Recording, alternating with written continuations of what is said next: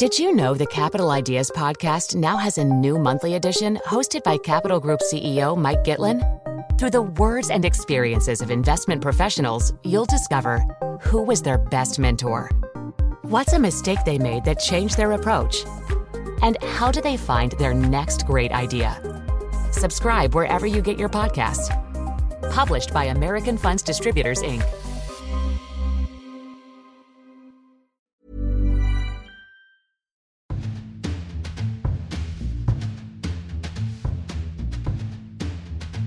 Hello and welcome to the FT Business Books podcast. I'm Helen Barrett.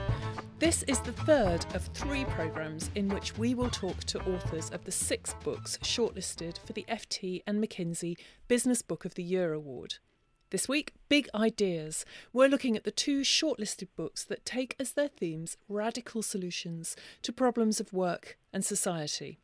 We're delighted to be joined on the line from San Francisco by Annie Lowrey, author of Give People Money, and Jeremy Heimans from New York, co author of New Power How It's Changing the 21st Century and Why You Need to Know. And I'm joined in the studio by Martin Sandbu, FT economics commentator, who has written widely on these themes. Welcome all. Annie, let's start with you. Give us the elevator pitch for Give People Money. Yeah, so this is a book um, about universal basic incomes, which is the idea that a government would give everybody, every citizen, money, um, something like a pension payment for all. And so, you know, some of the arguments of this um, have to do with, you know, efficiency in the welfare state and that kind of thing.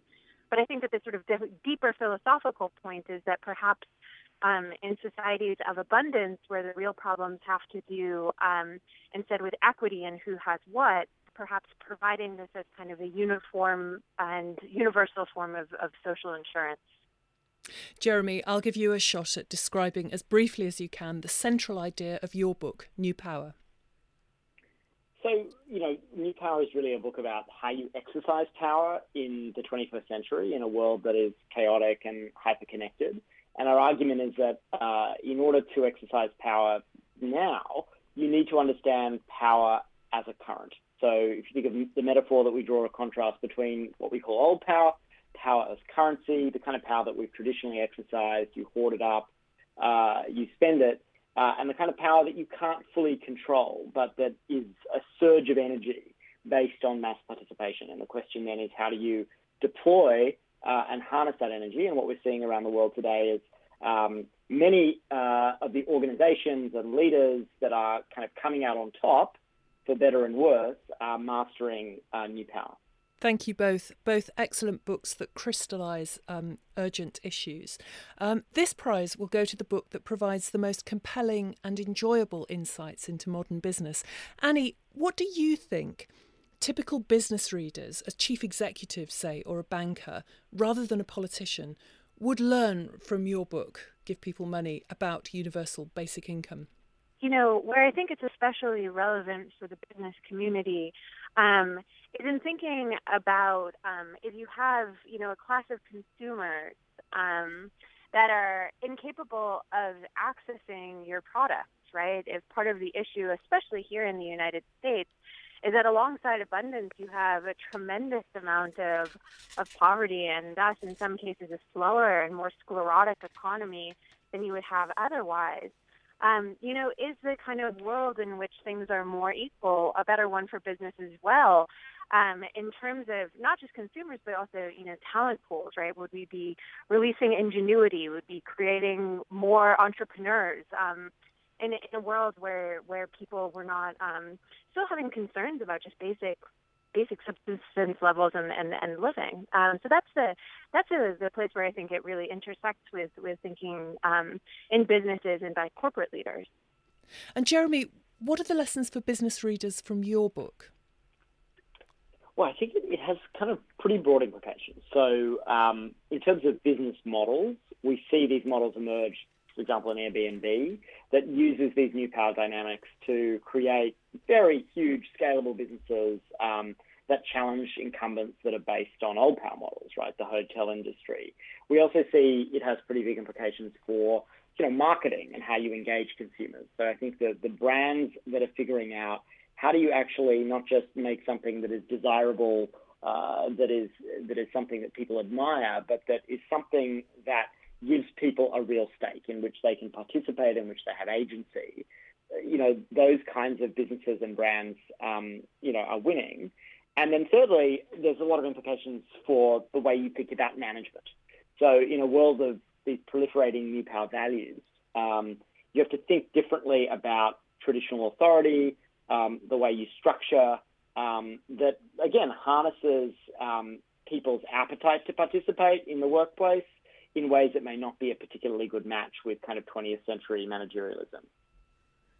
I'd love to follow up on that and, and provoke both of you uh, a little bit on what these ideas mean for business, because it seems to me that business leaders, uh, for different reasons, should really be kind of horrified by the prospects that you both set out. Uh, I mean, uh, uh, Jeremy, that that you you distinguish between old power being like currency and new power being like current, which is a wonderful image. But most business leaders are sort of they're where they are because they like to give orders and take decisions and steer things. They like power as currency, uh, and now they have to face this world where actually power is dispersed and distributed.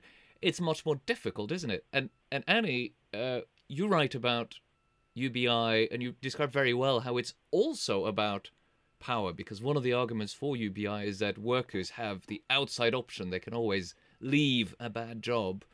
That too tilts the playing field away from central management and bosses towards workers, which may be a good thing. But in both cases, I can sort of see why business leaders and top CEOs might find the world that you're describing, both of you, as something to dread rather than something to welcome.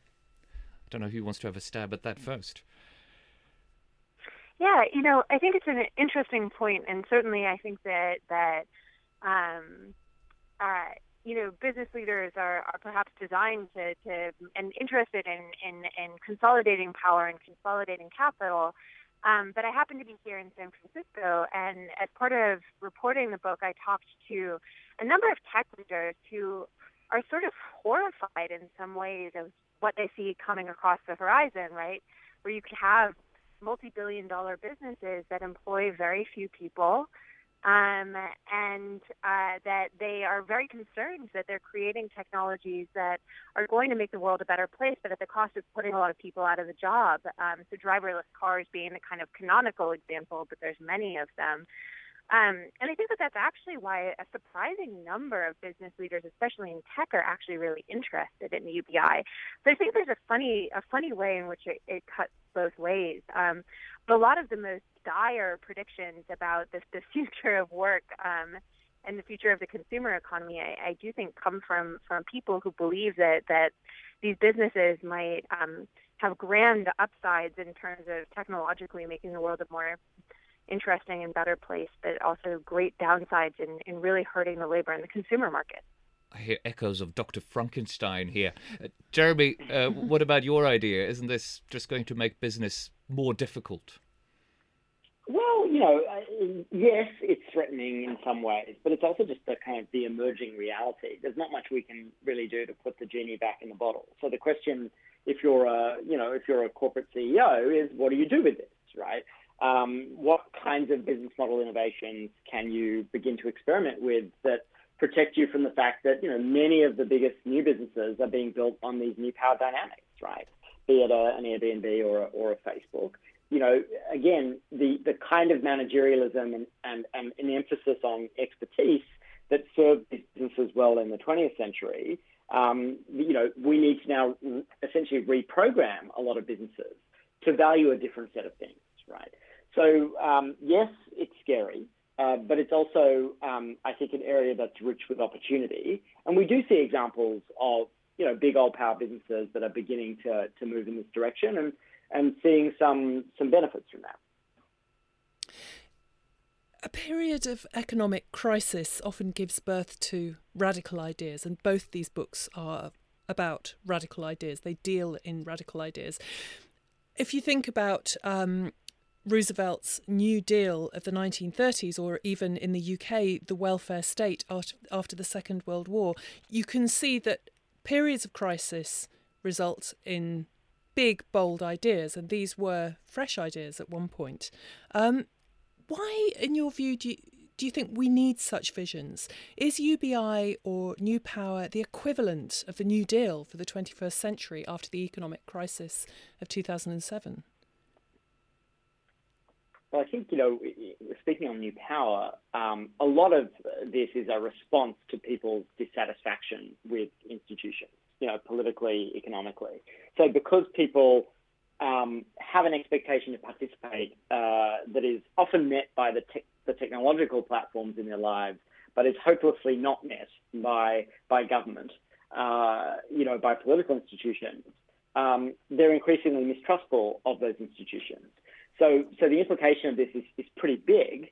Um, and, you know, it does demand that we rethink institutions and that we create constructs that are potentially more participatory. And I think that's where the, the, the concepts of UBI and New Power kind of do overlap, which is that one of the insights of UBI is that um, you're essentially giving people more agency to decide how um, they spend their money. So you can think of it as kind of um, decentralizing redistribution rather than the kind of 20th century uh, sort of leftist um, centralizing redistribution, in which those resource allocation decisions about how money um, should be spent were largely made by governments and, and, and used in the form of government programs. So I do think there's something quite interesting about the way that UBI sort of meets this need for people to get their hands on uh, institutions and, and make decisions about their lives um, in ways that are perhaps a little bit more decentralized than the models of the 20th century.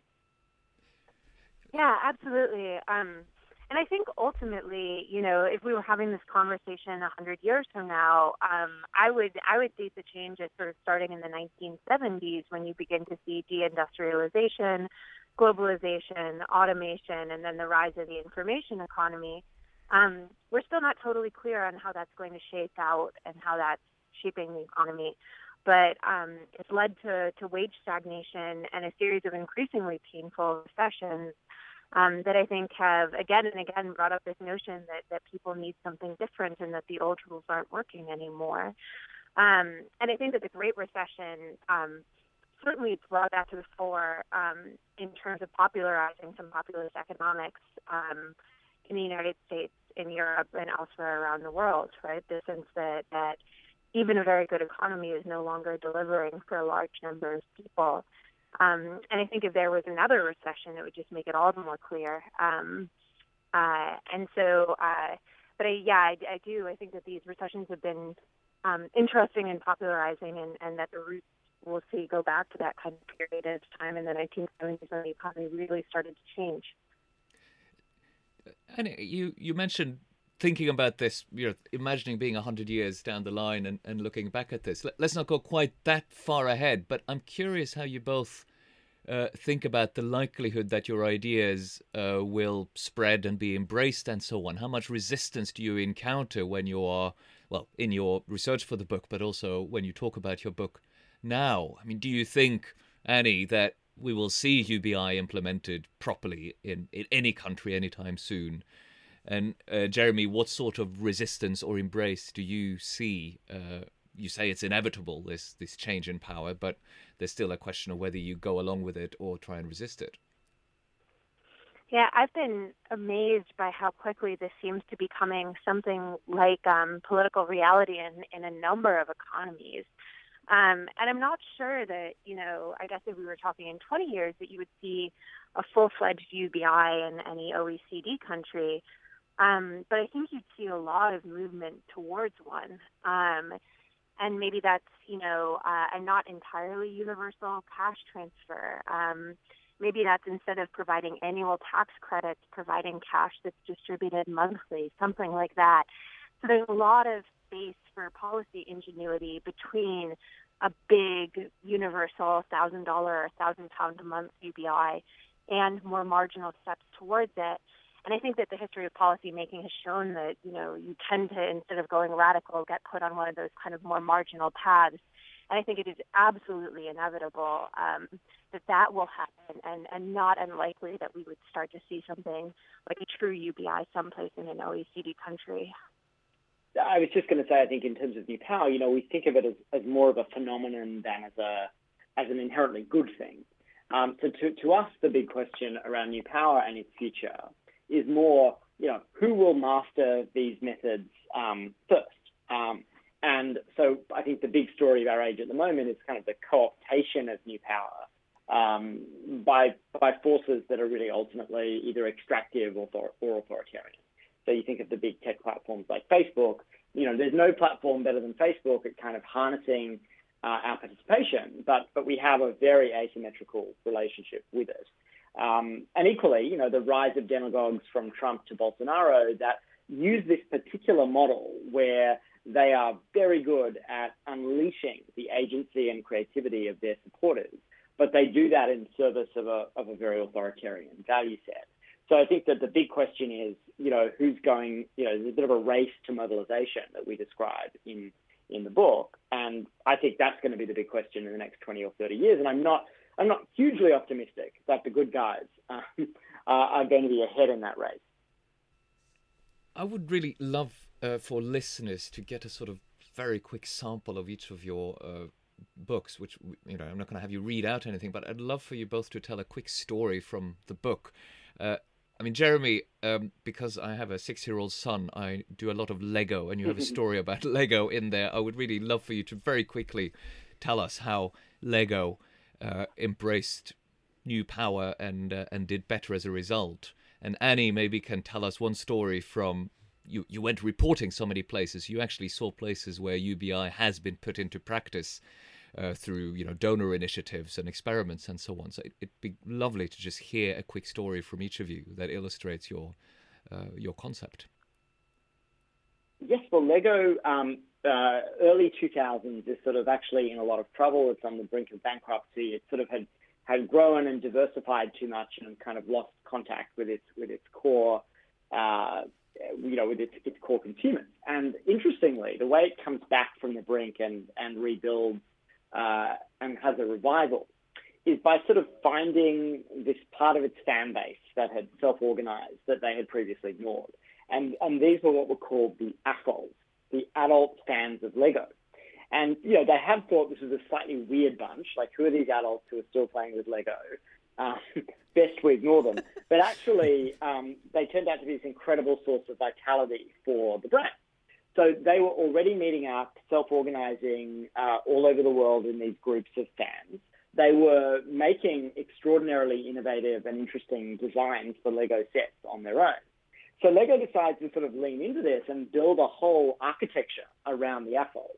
So they create this um, essentially kind of product development pipeline in which platforms were built so that people could uh, propose their own designs, um, essentially um, demonstrate existing demand for those designs by having people kind of vote for and support the designs, and then commercialize a bunch of the user created designs and with revenue sharing back to the to, to the to the AFOL. Um, and they built this whole infrastructure, which meant that they actually really cultivated these local um, self-organizing groups that were not were not within and under the control of Lego, but was sort of this interesting ecosystem outside of it. Um, and so this was a big part, if you, you know, if you ask the, the leaders of Lego, a big part of how they kind of go back to being, uh, at one point, um, the most loved and valuable brand in the world. It's amazing. Uh, it, it's such an interesting company too. Uh, Annie, let's let's hear one story of one of the places where you went reporting where they've tried to put UBI into practice. Yeah, so um, we haven't talked too much about you know the arguments for for just giving people cash as opposed to giving them um, you know, medical care or education or food or food vouchers, that kind of thing. Um, but there uh, is a region in Great Lakes region in Kenya where uh, a nonprofit has started providing a UBI to a number, about 8,000 Kenyans in a number of villages. Um, and these are folks who are living uh, in extreme poverty by World Bank standards, so on less than about $2 or, you know, a pound 50 a day. And uh, the reason that they're able to do it is that basically everybody has a cell phone. Um, Kenyans love cell phones, they're cell phone mad, and they have a pretty advanced banking infrastructure that's all done by cell phones. So these folks, um, while I was actually present in one of the villages, started receiving their um, their 20 shillings per month, and um, it was really amazing because it wasn't just that they were um, receiving this additional income. It was that they knew that they would be receiving it monthly for a period of no less than 12 years. And so that both allowed them to just buy more things, right? Um, things like fishing nets, more food, um, in some cases, things like solar uh, panels, but um, also just gave them some assurance that they wouldn't be slipping back into the kind of poverty that they had been in before. Um, and there's kind of these continual questions about people misusing the money, but it was amazing seeing them use it and, and virtually all for things that we would all agree are, are both good and socially productive, right? Putting more calories in kids' bellies, um, perhaps starting a small business, paying off a debt, that kind of thing. So that was one of the great joys of, of reporting the book was being able to go and see that. We're out of time, I'm afraid, but let me thank Annie Lowrey and Jeremy Heimans for joining us on the FT Business Books podcast. Also, thanks to my co host Martin Sandbu and to our producers, Yanina Conboy and Patricia Nielsen. You can read more about the FT and McKinsey Business Book of the Year Award and catch up with the first two podcasts in this series at ft.com slash book award or follow the story on social media using the hashtag BBYA18. Thank you for listening and goodbye.